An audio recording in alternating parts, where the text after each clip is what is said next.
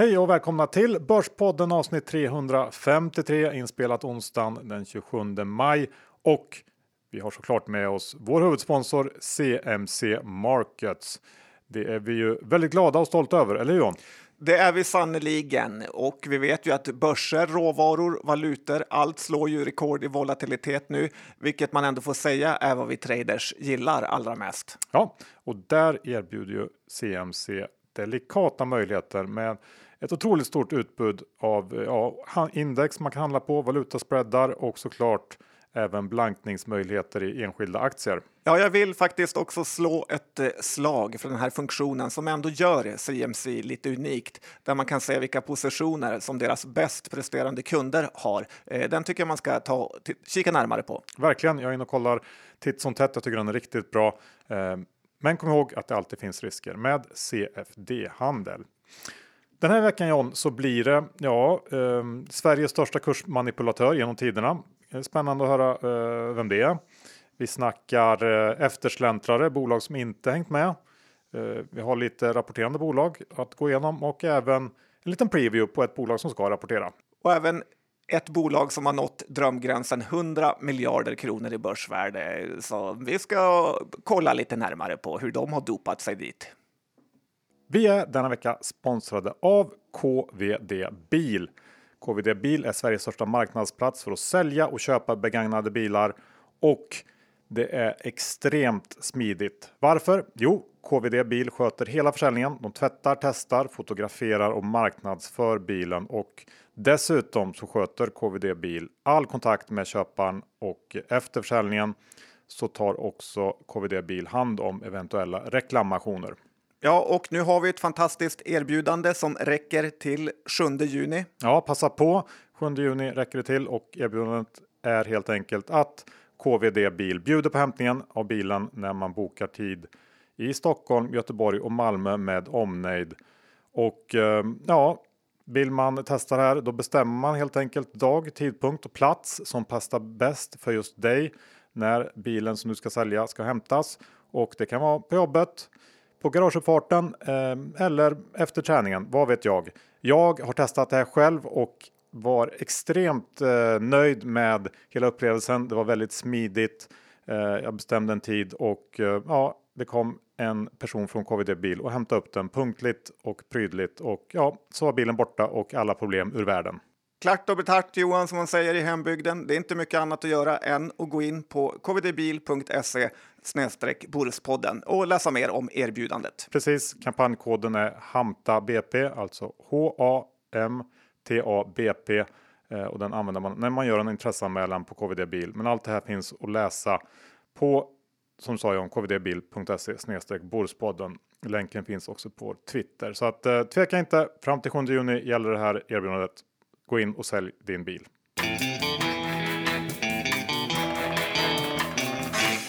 Johan Dr. Bass Isaksson eller Herr Hås får man väl numera säga. Index är 1610 och eh, du har ju faktiskt haft då, en av dina storhetsperioder i den här eh, krisen. Det ska väl dock sägas att du inte har hanterat det så bra utan mer som någon typ av ungdomsproffs i fotboll. Du har snackat om nya bilar. Igår låg du på kontorsgolvet och gjorde sit-ups och skrek att det här är ditt nya jag. Och eh, senast när jag ringde så sa du ja, det är pappa. Så att det, det börjar bli lite tungt för mig faktiskt. lite som den här Håland kanske? Ja. ja. Eh, jag vet inte riktigt var du fått allt det därifrån. Det stämmer ju såklart inte. Men eh, det som stämmer är att det fortsätter vara starkt på börsen. Um, vi är uppe här strax ovanför 1600 som du sa och försöker bryta upp. Um, och den sista tiden här så har ja, reserelaterade aktier tagit fart på allvar. Stora uppgångar i bolag som SAS och även andra europeiska flygbolag. Eh, Scandic rusar lite oförklarligt tycker jag, men du kanske har förklaringen till det lite senare idag. Ja, det har jag. Ja, bra. Eh, och personligen så känns det väl ändå som att det, det börjar bli allt mer krystat. Tycker att det finns allt färre bolag som är ner eh, väldigt mycket år utan någon, någon riktigt bra anledning.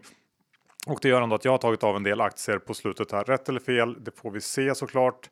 Men um, det borde väl ändå börja finnas lite utrymme för besvikelse framåt sommaren och Q2. Uh, men något som jag tänkt på som man får ha med sig och som hela den här coronakrisen tydligt visat. Det är ju att ekonomin och börsen uh, är faktiskt inte samma sak. Nej, verkligen eh, så kan man säga. Det är ju många som nu har bränt sig eller eh, vräkt ut sina aktier på botten i den här krisen. Du, eh, jag är spänd på den här eh, största kursmanipulatören genom tiderna. Genom tiderna, ja, de har slagit till igen faktiskt och eh, det har nog inte funnits någon någon gång som har orsakat större kursrörelser på fake news än vad EBM själva gjorde då man grep Ilja på vad som verkar vara totalt felaktiga grunder. SBB tappade under några minuter nästan 10 miljarder i börsvärde och det orsakade otrolig skada för många investerare. Iljas försvarare sa att det verkade som att EBM var ute på en fiskeexpedition och det är faktiskt dags att eh, finansmarknadsministern, som är på väg att vinna första pris som sämst i världen på sitt jobb, faktiskt tar tag i den här myndigheten som verkar vara i fritt fall. Småsparare och rubriker är vad de är ute efter. Lamestream Media förlåter dem såklart hela tiden då deras journalister så gärna vill att eh, sådana killar som Ilja ska sänkas. Men vi aktieintresserade personer, Johan, vi förlåter dem inte. Aldrig. Eh, något annat som inte jag förlåter, det är ju det Shekarabi håller på med. Ja, bra. Ja, han är också svår att förlåta. Ja, nej, men för han har ju varit ute igen när det gäller spelbolagen och eh, tuffare regler. Eh, och det senaste budet här är ju att eh, bara begränsa insättningarna för nätkasinon trots att det finns siffror eh, och titta på under coronakrisen som visar att den största förflyttningen av spelare som eh, skett inte är till nätkasinon utan till ja, spel på hästar. Eh, och det är trist när det så uppenbart finns ett annat syfte bakom det som Shekarabi säger och gör än att skydda konsumenten och jag har faktiskt inga större förhoppningar kring att Sverige kommer att vara en särskilt rolig marknad för spelbolagen att verka på under, ja, under en överskådlig framtid egentligen. Um, så det är trist tycker jag. Ja, vad är hans egentliga syfte menar du? Ja, jag vet inte. Ta politiska poäng, förstöra för spelbolagen, inte vet jag. Det är ja. ju inte, inte skydda konsumenterna i alla fall, för då hade man ju gjort något annat. Nej, here here som de säger i mm. USA. Och när vi ändå är inne på det här så lite på samma tema tycker jag ändå att eh, Saab och den här försäljningen av, av radarsystemet Global Eye till Förenade Arabemiraten eh, hamnar i. För att det är ju en populär affär att kritisera av bland annat diverse aktivistorganisationer. Eh, och här så det genomfördes ju en lagändring 2018 för med syftet att stoppa export av krigsmaterial till länder med demokratibrister.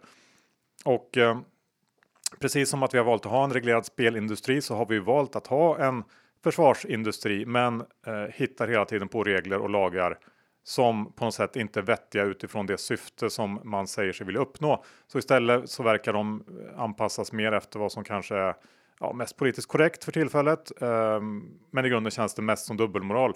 I, till, i Saab-fallet till exempel, så om man verkligen skulle vilja skydda människors demokratiska rättigheter i eh, länder som Förenade Arabemiraten så är väl till exempel Ericssons export av mobilnät eh, betydligt värre än Saabs Global Eye på något sätt. Det drabbar ju många, många fler människor och möjligheten att och liksom övervaka och avlyssna dem. Um, ja, jag vet inte. Jag blir lite trött bara när jag tänker på allt sånt här. Ja, och att du är en eh, stor aktieägare i Saab dessutom. Får vi inte glömma bort. Nej, får vi inte. Du, Jordan-dokumentären är ju en snackis nu. Ja, den är ju väldigt poppis nu och det verkar ju vara, bli faktiskt världens mest eh, sedda dokumentär någonsin. Den går på Netflix och heter The Last Dance för de som är lite efter och inte lyckats uppmärksamma det. Eh, förresten Johan, vem tänker du att eh, du är mest lik i Chicago Bulls? Jag säger faktiskt att du är mest lik eh, Scottie Pippen. Bra lagspelare, allround, men har ändå en viss svajighet i sig. Eh, vem tycker du jag är mest o, lik? Ouppskattad också. Ja, men jag håller med kanske, Scottie Pippen. Själv, eh. om jag får säga det själv Johan, det är ju en kille i den där dokumentären som kör mustasch. Han har inget hår och ser saker andra inte ser. Vad säger du om det? Ja, men, när jag tänker på dig, ja, det får bli den här Isaiah Thomas kanske. Mannen som ingen gillade. Ja, lite taskigt. Jag trodde att du skulle säga Jerry Krause eller vad han heter, så att eh, det, känns bättre. Eh, nej, men grejen är att jag tror faktiskt att vi har en riktig MJ på den eh, svenska finansmarknaden och eh, det är ju Carl Armfelt. TIN Ny Teknik är upp 23 procent i år och det är ju otroligt makalöst bra eh, för en fond i det här klimatet. Men det jag också tycker man ska uppmärksamma är ju att Swedbank Ny Teknik som han lämnade efter sig den är upp 27 procent, alltså ännu bättre än eh, hans nya fond. Och i min bok tycker jag att det visar ah, vilket otroligt fint arv han efterlämnade sig. Ingen upphåsad, eh, späckad eh, portfölj som sprack när han drog, utan han lämnade ett fin portfölj med väldigt många bra aktier för det här klimatet. Och jag tycker faktiskt att man bara ska ställa sig upp och applådera någon när någon är så här outstanding bra, Johan du gör lite samma grej här som i dokumentären utelämnar eh, Tin Fonders gått i pippen. Ja, det är ju, han har så konstigt namn. Det är Erik Sprinchorn. Precis. Ja. ja. han får en liten applåd med. Ja. Men det kan bara finnas en stjärna. Ja, jo, visst, jag köper det. Du, eh, när vi ändå är inne på fonder så eh, är ju eh, ex-Avancianen Claes Hemberg ute och eh, ja, han har twittrat flitigt sista veckan och det handlar ju om marknadsföring av det här nya fondbolaget som han är en del av. Bolaget heter Neox och um, när Hemberg beskriver uh, ja, fonden och uh, dess strategi så är det ju en, en kavalkad av finansrelaterade buzzwords som flödar från hans Twitterkonto. Den här fonden ska bygga på någon slags Buffett-inspirerad datamodell det i sig tycker jag låter som någon slags motsatsförhållande. Eh, men i alla fall enligt en intervju DI så analyseras varje dag de tusen största bolagen i Europa utifrån pris, kvalitetskriterier och rörelse och fram vaskas en topplista. Eh, den här modellen ska ha slagit index med snitt över en procentenhet per månad sedan start. Ehm, eh, och Hemberg säger också att om den inte fortsätter göra det så är det bara att sälja av. Ja, har eh, kanske ingen jättestark åsikt om den här fonden i sig än, eh, men den här typen av väldigt starka utfästelser om modeller som genererar fantastisk avkastning eh, gör att man, man ryggar tillbaka lite grann. Eh, jag är väldigt tveksam och införsäljningen av den här fonden är, eh, tycker jag i alla fall, eh, lite väl aggressiv från Hembergs eh, håll. Ja, de har fått mycket uppmärksamhet i journalister som håsar hejvilt här. Eh, det finns ju i grund och botten inga modeller som är, eh, överpresterar hela tiden. I alla fall säger ens erfarenheter. Ja, lite så. Men det ska bli intressant att följa det här. Eh, någonting som media eh, också börjat uppmärksamma på slutet är ju datahandeln. Ja, den har ju faktiskt eh, spårat ur fullständigt. Jag sagt det förut, men nu har det tagit eh, nya rekord. Det slog sitt eget rekord här. Och det är ju SSVI tillsammans med de andra eh, robothandlarna och de fejkade orderdjupen börjar på riktigt göra folket eh, sura. Eh, till och med de som inte handlar så aktivt börjar märka hur orderdjupen eh, är totalt eh, fejk och hur inte bara att de är fejk utan också att de här ordrarna hinner dras tillbaka trots att det borde vara omöjligt. Eh, eh, man kan testa det här ganska enkelt. Jag provade senast idag att man provar att köpa två nivåer upp i boken, alltså eh, kanske inte bara den första utan man höjer 10 öre, så går den orden aldrig igenom utan istället så står ens egen order kvar där lite förnedrande ensam. Och det här är ju helt okej okay, enligt EVM, bara det inte är svenska människor för de hatar de som de egentligen har betalt för att skydda, men det vet vi redan. Eh, dock så finns det faktiskt ett hopp här och det är att Niklas Ekman som är mäklarchef på Penser gick ut i DI och bekräftade hur stort det här problemet är, vilket är väldigt ovanligt att eh, någon av de här stora bankirerna gör. Oftast är ju storbankerna som enorma beskyddare av eh, Nasdaq att det är löjligt. Det brukar låta så här, typ vi på Fondhandlarföreningen eh, följer utvecklingen noga. Eh, men man, ska också komma ihåg att Niklas Ekman har ju tidigare varit trader på Kiel Capital så att han vet vad han pratar om. Så tack Niklas för att du tar oss mänskliga aktiehandlare på allvar. Ja, fint ändå. Du, ska vi avsluta den första delen med någonting om storytelling? Ja, men det är ju ett av de absolut viktigaste sakerna man ska tänka på på aktiespråk och det är ju storytelling. Eh, kan man sälja in sin idé så har investerarna ofta ett otroligt eh, tålamod. Eh, jag tänker på det här på den svenska hanteringen av corona, eh, att det kanske är ett skolboksexempel på klassisk eh, storytelling. Eh, för om man ska vara ärlig så har ju det mesta gått fel. Vi har ju otroligt mycket högre dödlighet jämfört med Norge, Finland, Danmark, men alla är jättenöjda ändå. Eh, Tegnell skjuter allt på framtiden och säger att vi ligger före kurvan. Eh, sen tar han lite EU-poster, eh, att det har tagit in sig på vårdhemmen eh, och det kan man inte riktigt räkna med, även om det såklart är tråkigt. Och så snackar han om någon typ av flockimmunitet som kommer rädda oss alla. Och till sist tar han fram det här Mourinho-argumentet, slash sektledarargumentet, att det är vi mot alla andra och då sluter vi upp och når slutdestinationen och blir stolta aktieägare till Sverige AB.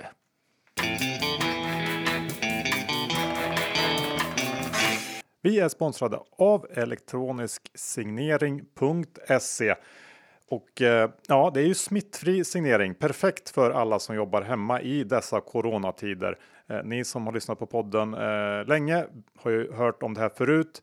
Det är extremt smidigt, går snabbt, kostar ingenting. Man skriver på avtal enkelt med BankID. Det är säkert och ja, man behöver som sagt inte ses IRL och det här är också en EU-godkänd signatur.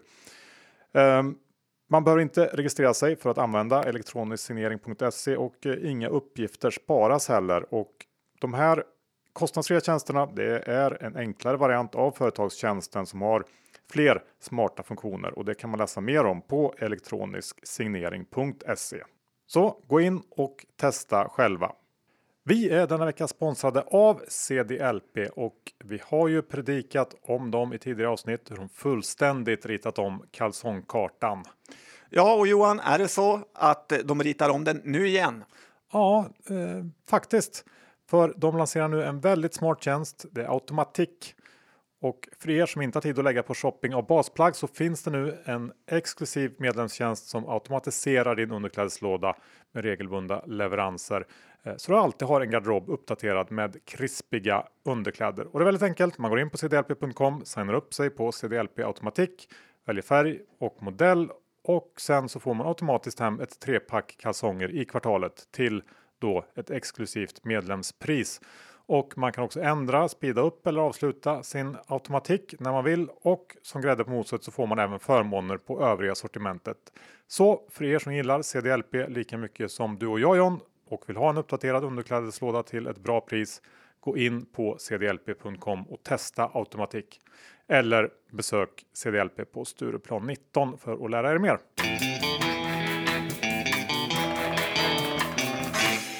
Okej, då ska vi snacka lite bolag. Jag vill ju höra vad du har att säga om bolaget som spräckte den magiska 100 miljarder vallen i veckan, Evolution Gaming. Jag själv känner väl lite kanske att jag har, ehm, ja, vad ska man säga, eh, tappat min rätt att eh, ha åsikter om det här bolaget efter att ha haft fel så länge. Ska ju för sig ehm, inflika att eh, vi ändrade väl oss, eller jag ändrade mig för ett tag sedan och inte längre var så där negativ som jag varit. Men visst, jag har missat det här caset totalt. Det svider ju något oerhört.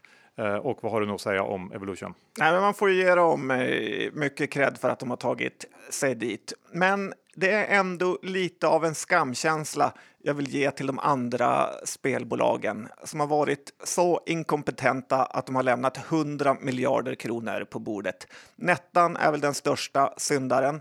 Eh, men även de andra borde fattat att något eh, varit på G. Sen är det ju så här att för att vinna så här stort så krävs det ofta doping och det har ju Evo verkligen eh, fått. Medan Kindred och Leo Vegas och Betsson och allt vad de heter är jagade av regleringar till höger och vänster och dessutom med sina egna krav på sunt eh, spelande så kan Evolution nästan helt eh, skita i det faktiskt. Eh, eh, om jag spelar bort maxbeloppet på Betsson, sen kan jag gå till Unibet och sen kan man gå till någon annan kasinosajt. Så är det i bakgrunden Evolution Gamings roulettegäng som tar hela den här eh, kakan. Eh, och man ska komma ihåg att det finns en anledning till varför just Evolution Gamings ledning tokhyllar den svenska regleringen. Eh, och det är inte för att eh, vara snälla utan för att de tjänar ju så kolossalt mycket på den. Men med det sagt så ska man ändå komma ihåg att Evolution har skapat otroliga förmögenheter här runt om i Sverige. Så det ska man vara tacksam för. Abba, du, har du verkligen rätt där? jag menar, det skulle i så fall samma gälla för Nettan. Uh, jag vet inte. Det här men är, just... de, har de, är de bra på live casino Johan? Nej, men uh, själva regleringen, det har inte varit särskilt positivt för Netent. Uh, jag är inte säker på att du rätt ute just när det gäller regleringen. men men, fortsätt du. Ja, det var väl det jag ville säga, att Evolution är Sveriges egna Ben Johnson. ja, jag vet inte. Jag köper inte riktigt din take. Jag tycker att de missuppfattat en del. Men, men vad har jag missuppfattat? nämligen att de skulle tjänat jättemycket på Sveriges reglering. Jo, men de drabbas inte av den. Eller berätta hur de gör det. De drabbas på samma sätt som eh, Netent. Ja, och de drabbas inte heller, förutom att de har varit dåliga. Jo, de drabbas. Sen så är det olika segment. Live växer och det gör inte slottar på samma sätt. Men, det är ja, en annan men Johan, du hade förlorat din rätt att uttala dig om det här, så att, eh, håll, håll dig till den.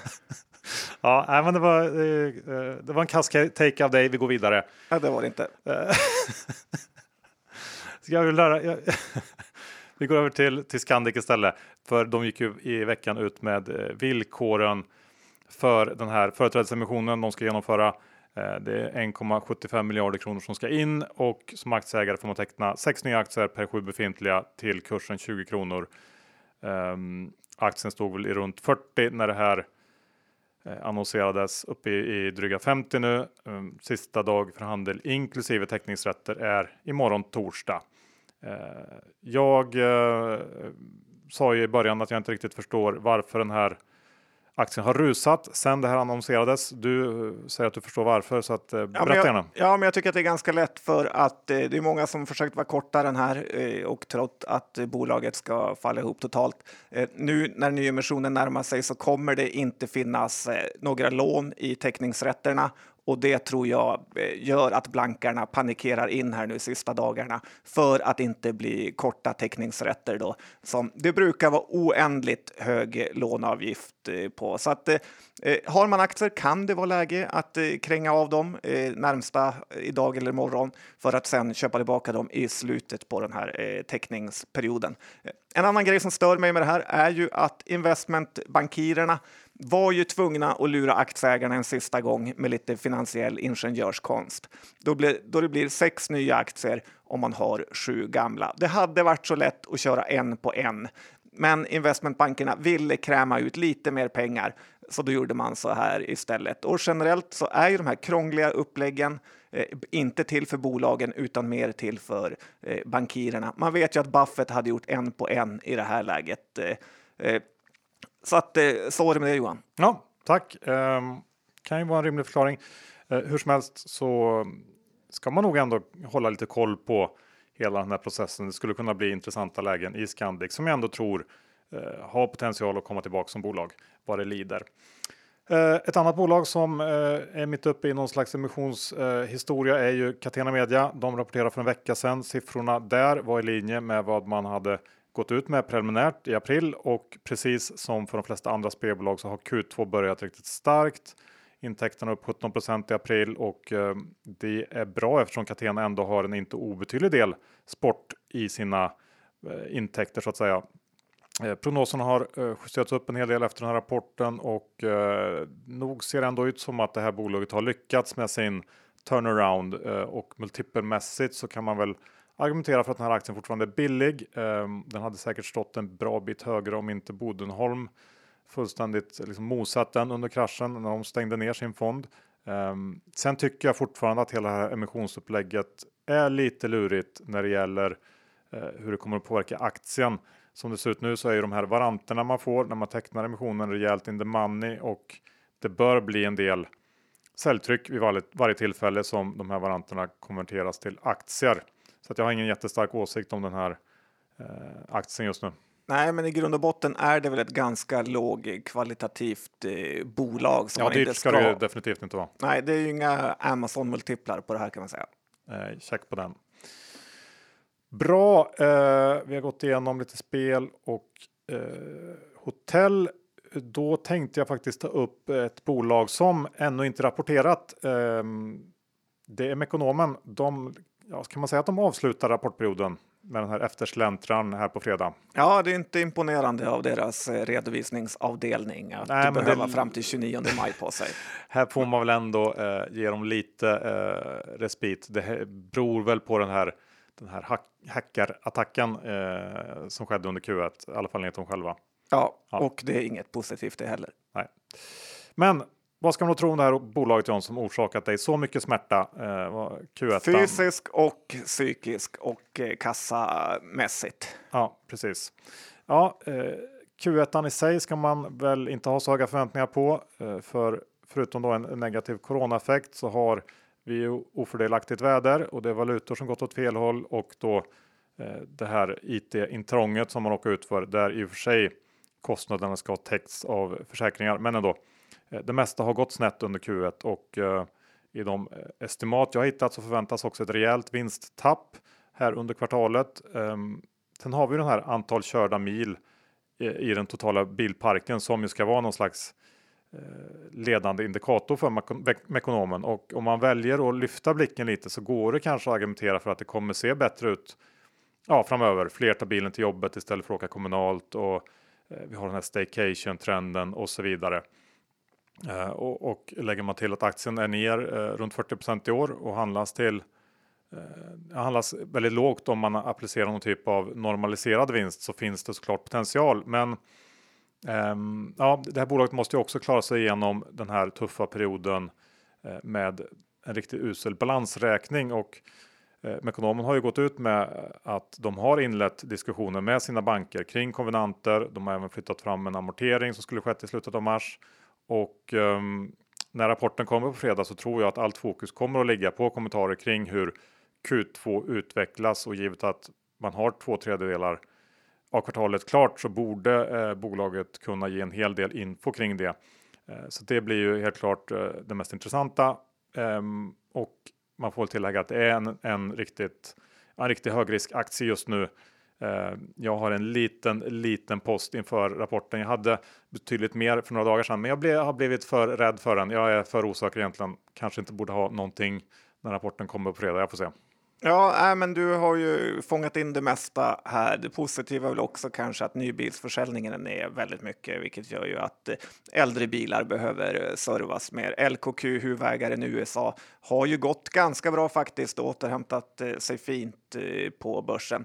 Negativt är ju i princip allt annat och även det här elbils eh, hypen som vi ändå är på väg mot är ju inte bra eh, för ekonomen med sådana här att mycket av det är ju enklare service med oljebyte och så vidare. Eh, men absolut, den är ju, ser ju snorbillig ut på normaliserad vinst eh, som du sa. Ja, kanske lite tidigt att oroa sig för elbilar, men visst på lång sikt. Eh, sen ska jag också tillägga det sista här att eh, Mekonomen är ju ett bolag som att det brukar räcka med en och en halv grad eh, sämre temperatur under ett kvartal för att, att eh, liksom hela resultatet ska haverera. Eh, så att hur man då ska klara av den här riktiga shitstormen som Q1 har varit, det gör, gör en ju lite rädd ändå. Ja, verkligen. De har ju inte varit eh, motståndskraftiga mot någonting egentligen. Nej. Um, John, lite kort om um, eh, Embracer, dataspelskungen av Värmland. Uh, Wingefors har släppt siffror. Ja, kul. Vissa blev dagisfröknar, andra ble, blev, blev multimiljonärer, miljardärer. Jag vet inte om det syftar upp mig nu eller? Ja, Okej. Ja, eh, hur som helst. Embracer har såklart gått eh, upp massor i år, 60 procent. Um, aktien tappar lite grann på den här rapporten, kanske inte främst för siffrorna i sig utan eh, just nyheten att två AAA-spel, säger man så? Det vet jag faktiskt inte. Nej, men Nej. sådana här eh, Datorspelar inte så mycket Johan. högprofilspel kommer att bli försenade och ehm, eh, tittar man på Embracer nu så, så det som står ut är väl den här stora pipen av spel man har på gång. Bolaget har 118 spel under utveckling och eh, man lägger och har lagt enorma pengar just på den här delen. Eh, så den här pipen i kombination med möjligheten att Wingefors hittar nya förvärv. Eh, Embracer tog in 1,6 färska miljarder här i april. Det är väl det man ska hoppas på om man köper den här aktien. Den som är eh, lite mer försiktig av sig och, och kanske också skeptisk som jag eh, kan ju oroas av, eh, förutom en hög värdering, även risken att alla de här pengarna som man investerar i både nya spel och nya bolag inte kanske ger den avkastning som, som marknaden eh, förväntar sig. Så att jag tycker att man ska vara lite försiktig med Embracer ändå på de här nivåerna. ja, ett spännande bolag att följa hur som helst, men jag är lite, lite avvaktande här. Nej, det är verkligen hype inom datorspelssektorn så att eh, det är nog inte helt fel att vara lite försiktig efter de enorma uppgångarna. Ja. Du, ska vi avsluta med aktier som inte riktigt hängt med i den här kraftiga eh, uppgången vi haft sedan botten i mitten på mars. Ja, men det är lite som du sa i början här Johan, att ofta finns det en anledning till att aktierna inte har studsat upp och eh, du kan bedöma själv här lite vad du tror om bolag jag har plockat fram här som eh, inte haft det så lätt trots att börsen gått upp eh, ganska mycket sedan botten. Eh, första bolaget är ju lite på Mekonomen eh, spåret, i alla fall inom fordon. Beijer Alma. Det här var ju tidigare ett bolag som värderades väldigt högt av börsen, men nu blivit lite hatade för att de har tung exponering mot eh, fordon. Det är bra balansräkning, bra intjäning även faktiskt i de här lite sämre tiderna. Bra, stabila ägare. Tjänar väl just under 7 kronor på rullande 12 månader. Eh, gissar att det blir ett hack i kurvan nu under Q2, men jag tycker ändå att det inte finns någon riktig anledning till att eh, ge upp dem. Vad säger du? Du har tidigare varit en blankare av det här bolaget. Ja, vad står, vad står den nu? Eh, 95, 6 kronor. Ja, men det är väl ganska rimligt. Jag skulle inte blanka den här. Ehm, och det är väl ändå någon typ av kvalitetsbolag i grund och botten. Så att eh, visst, det, ja, jag säger inte nej i alla fall. Okej, okay. du säger kanske, kanske, kanske. Mm. Mycket, mycket Värmlandsgrejer nu känner jag. Eh, så här, nummer två i den här listan, Lammhult. Det här bolaget har ju knappt eh, studsat någonting. Jag kan tänka mig för att det är den här kontorsinredningsbranschen Eh, och ju mer det jobbas hemma och ju mindre på kontoren eh, så kanske man får den här känslan av att kontor inte ens behövs. Och då behöver man inte Lammhults inredning heller. Eh, kanske kan det vara läge här efter en halvering av aktiekursen. De tjänade 6 kronor förra året och nu är aktiekursen i 34-35 här. Eh, bolaget själva säger att de jobbar långsiktigt med kunderna och är med från början när man planerar sitt bygge eh, och hur man ska göra det mest hållbart och andra klyschor. Eh, Lammhult har ju en väldigt svajig historik eh, ska man komma ihåg och det är irriterande hur lite aktier som ledningen eh, äger här. Pinsamt lite faktiskt, men kan ändå ha kraschat. Så här jag ser redan i dina ögon här har krympt ihop. Ah, blivit svarta. Ja, du sa kanske. Jag säger nog kanske inte på Lammhults. Eh, ganska kast bolag, litet bolag. Det är inte heller någon liksom fördel i en sån här kris. Och, ja, och jag vet inte. Kontor känns ju inte jätte superhett. Nej, den passar jag på verkligen.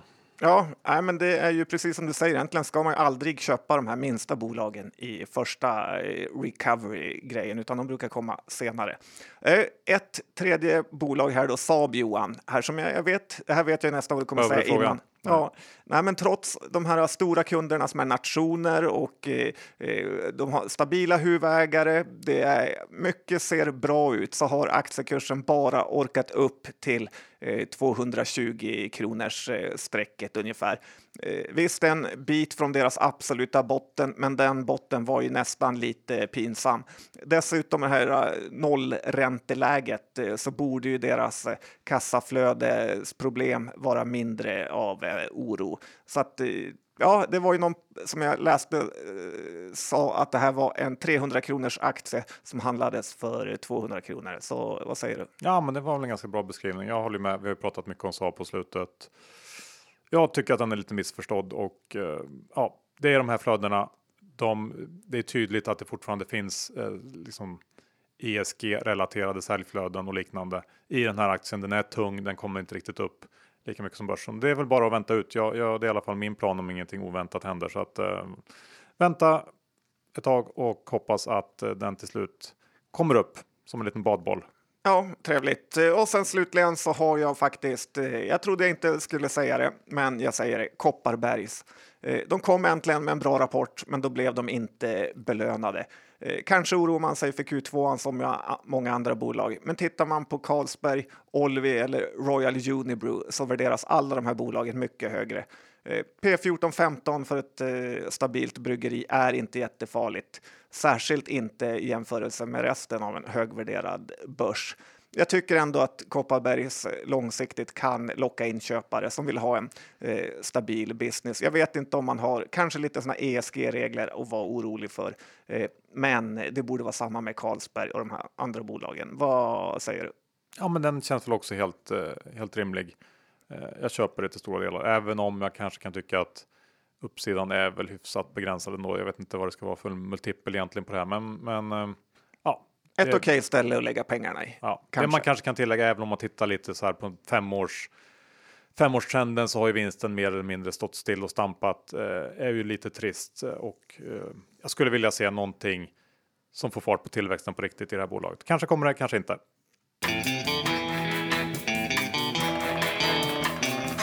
Sådär John, slut på avsnitt 353. Vi tackar såklart vår huvudsponsor CMC Markets. Gå in på cmcmarkets.se eller ladda ner appen för att komma igång och eh, man kan ju med fördel testa med ett sånt här demokonto om man bara vill ja, eh, torrsimma lite grann.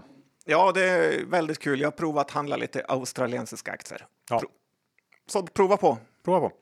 Eh, kom ihåg att det här erbjudandet vi har tillsammans med KVD Bil det gäller fram till 7 juni så passa på om ni ska sälja bilen. Grymt smidigt erbjudande med gratis hämtning. Gå in och kolla på det. Missa inte heller e-signering.se. Fantastisk tjänst i dessa tider och någonting som jag tror bara kommer att växa av massa olika anledningar. Verkligen, det är inget att tveka på. Nej, och CDLP och deras nya tjänst Automatik. För smidigt för att vara sant nästan. Ja, nya kallingar säger kalsongkungen. Det gör det. Ja. Det finns en dataspelskung och en kalsongkung från Värmland. Ja, det är kul faktiskt. Mycket kungadömen där. Så är det. Eh, hur är det med innehavsredovisningen den här veckan John? Eh, själv har jag då lite, lite med ekonomen nu efter att ha sålt av i veckan. Eh, efter, ja, jag är för rädd helt enkelt. Och eh, sen så har jag ju Saab kvar såklart. Hur är det med dig? Ja, men jag har en gott och blandat portfölj här av bolagen. Eh, jag ändå kände att jag ville eh, testa och äga Lammhult, Saab, Mekonomen, Kopparbergs och eh, Beijer Alma där, så att det finns stor förlustpotential Johan. Är det här den här ETFen du pratar om? Nej. Det är en annan? Ja, det är en annan. Ja. Bra, tack för att ni lyssnade. Vi hörs om en vecka igen. Det gör vi. Hej då!